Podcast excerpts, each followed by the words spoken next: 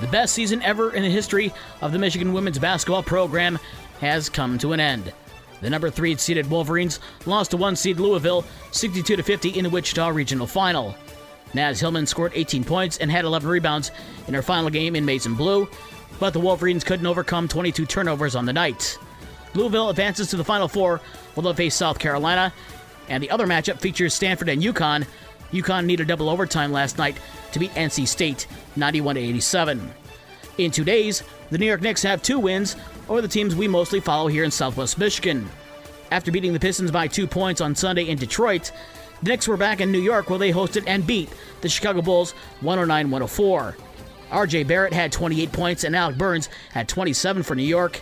DeMar DeRozan got back into a scoring groove with a game high 37 points, but his missed shot and offensive foul in the last 45 seconds ended the Bulls' comeback attempt. The Bulls are back on the road tonight at Washington at 7 o'clock, and the Pistons are on the road tonight in Brooklyn at 7:30. Detroit will be without Jerami Grant for the rest of the season because of a strained left calf. NHL, a wild night in Chicago as Buffalo rallied from a 4 0 deficit and scored the game winning goal with 10.6 seconds left in the third period for a 6 5 win over the Chicago Blackhawks.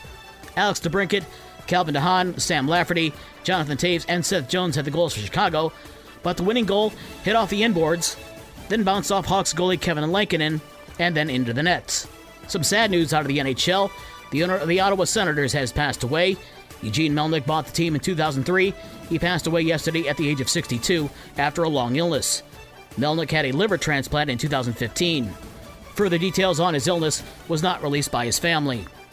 The NFL spotlight will be shining brightly on Detroit over the next few years.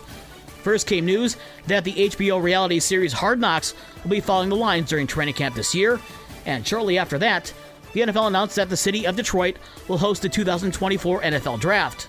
The draft will take place around Campus Martius Park and Hart Plaza, and not Ford Field. Spring training baseball, the Yankees over the Tigers 11 7. San Diego beat the White Sox 9 8, and the Cubs top Cincinnati 4 2.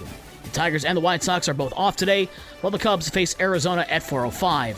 High school sports, as expected, the weather knocked out pretty much the entire schedule, except one girls' soccer game. So, historic Radcliffe Field became the epicenter of high school sports around the area, as South Haven defeated Fenville 2 1. And there are a few games on the schedule today, and like yesterday, it's all weather permitting.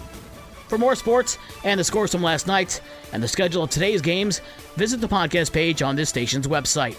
With your morning sports for Tuesday, March 29th, I'm Dave Wolf.